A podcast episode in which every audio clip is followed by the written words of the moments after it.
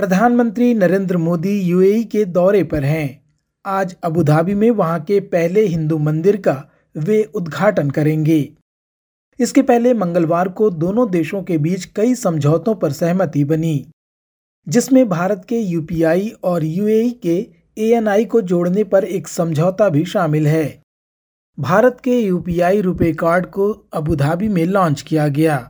बाद में प्रवासी भारतीयों को संबोधित करते हुए प्रधानमंत्री मोदी ने भारत और यूएई के रिश्तों को लेकर कहा। हमारा रिश्ता टैलेंट का है, इनोवेशन का है, कल्चर का है।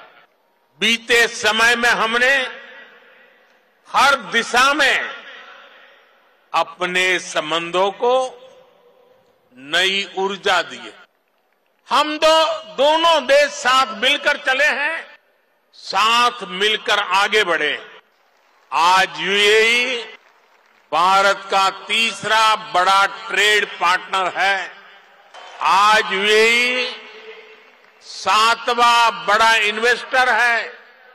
हम दोनों देश ईज ऑफ़ लिविंग और ईज ऑफ़ डूइंग बिज़नेस दोनों में बहुत अधिक सहयोग कर रहे हैं।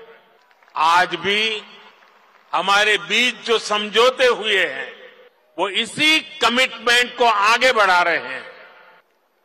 हम अपने फाइनेंशियल सिस्टम को इंटीग्रेट कर रहे हैं। टेक्नोलॉजी और इनोवेशन के क्षेत्र में भी भारत और यूएई की पार्टनरशिप लगातार मज़बूत हो रही है। और अब बात किसान आंदोलन की।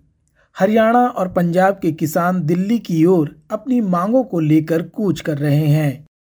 किसानों के दिल्ली चलो अभियान के पहले दिन यानी गुरुवार को पंजाब हरियाणा सीमा पर तनाव देखा गया।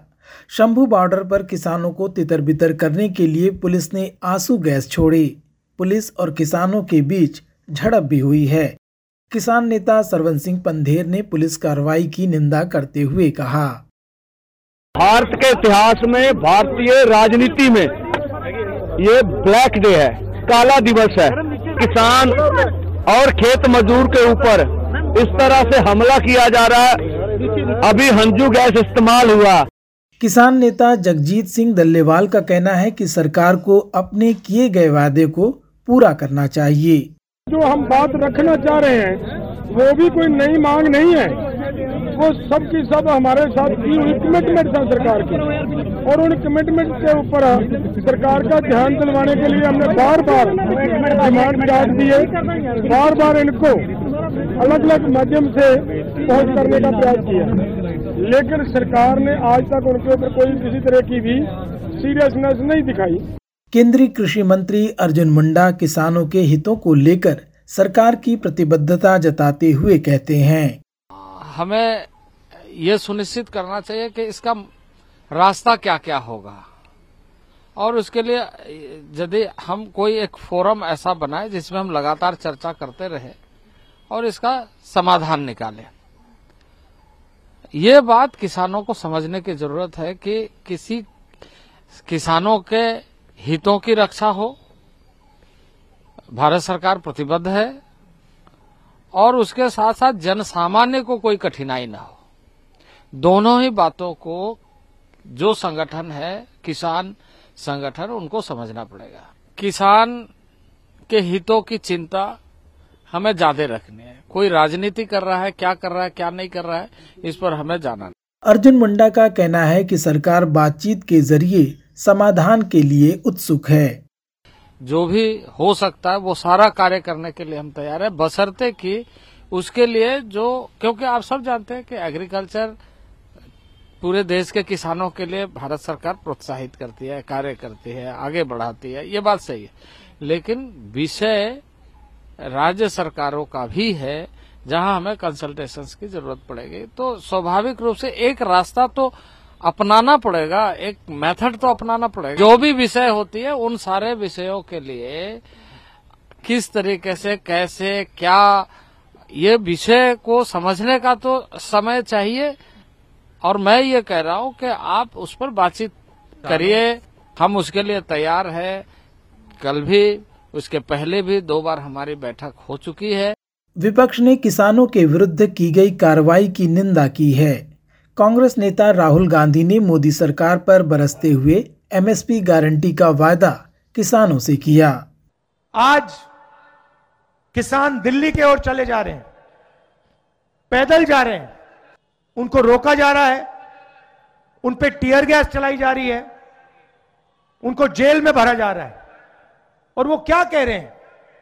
सिर्फ़ ये कह रहे हैं कि हमारी मेहनत का फल हमें मिलना चाहिए। तो मैं आपको यहाँ जो खारगे जी ने कहा, उसको दोहराना चाहता हूँ कि इंडिया की सरकार आएगी तो हम एमएसपी की गारंटी हिंदुस्तान के किसानों को देंगे। जो स्वामीनाथन रिपोर्ट में लिखा है, वो हम पूरा करके आपको दे देंगे।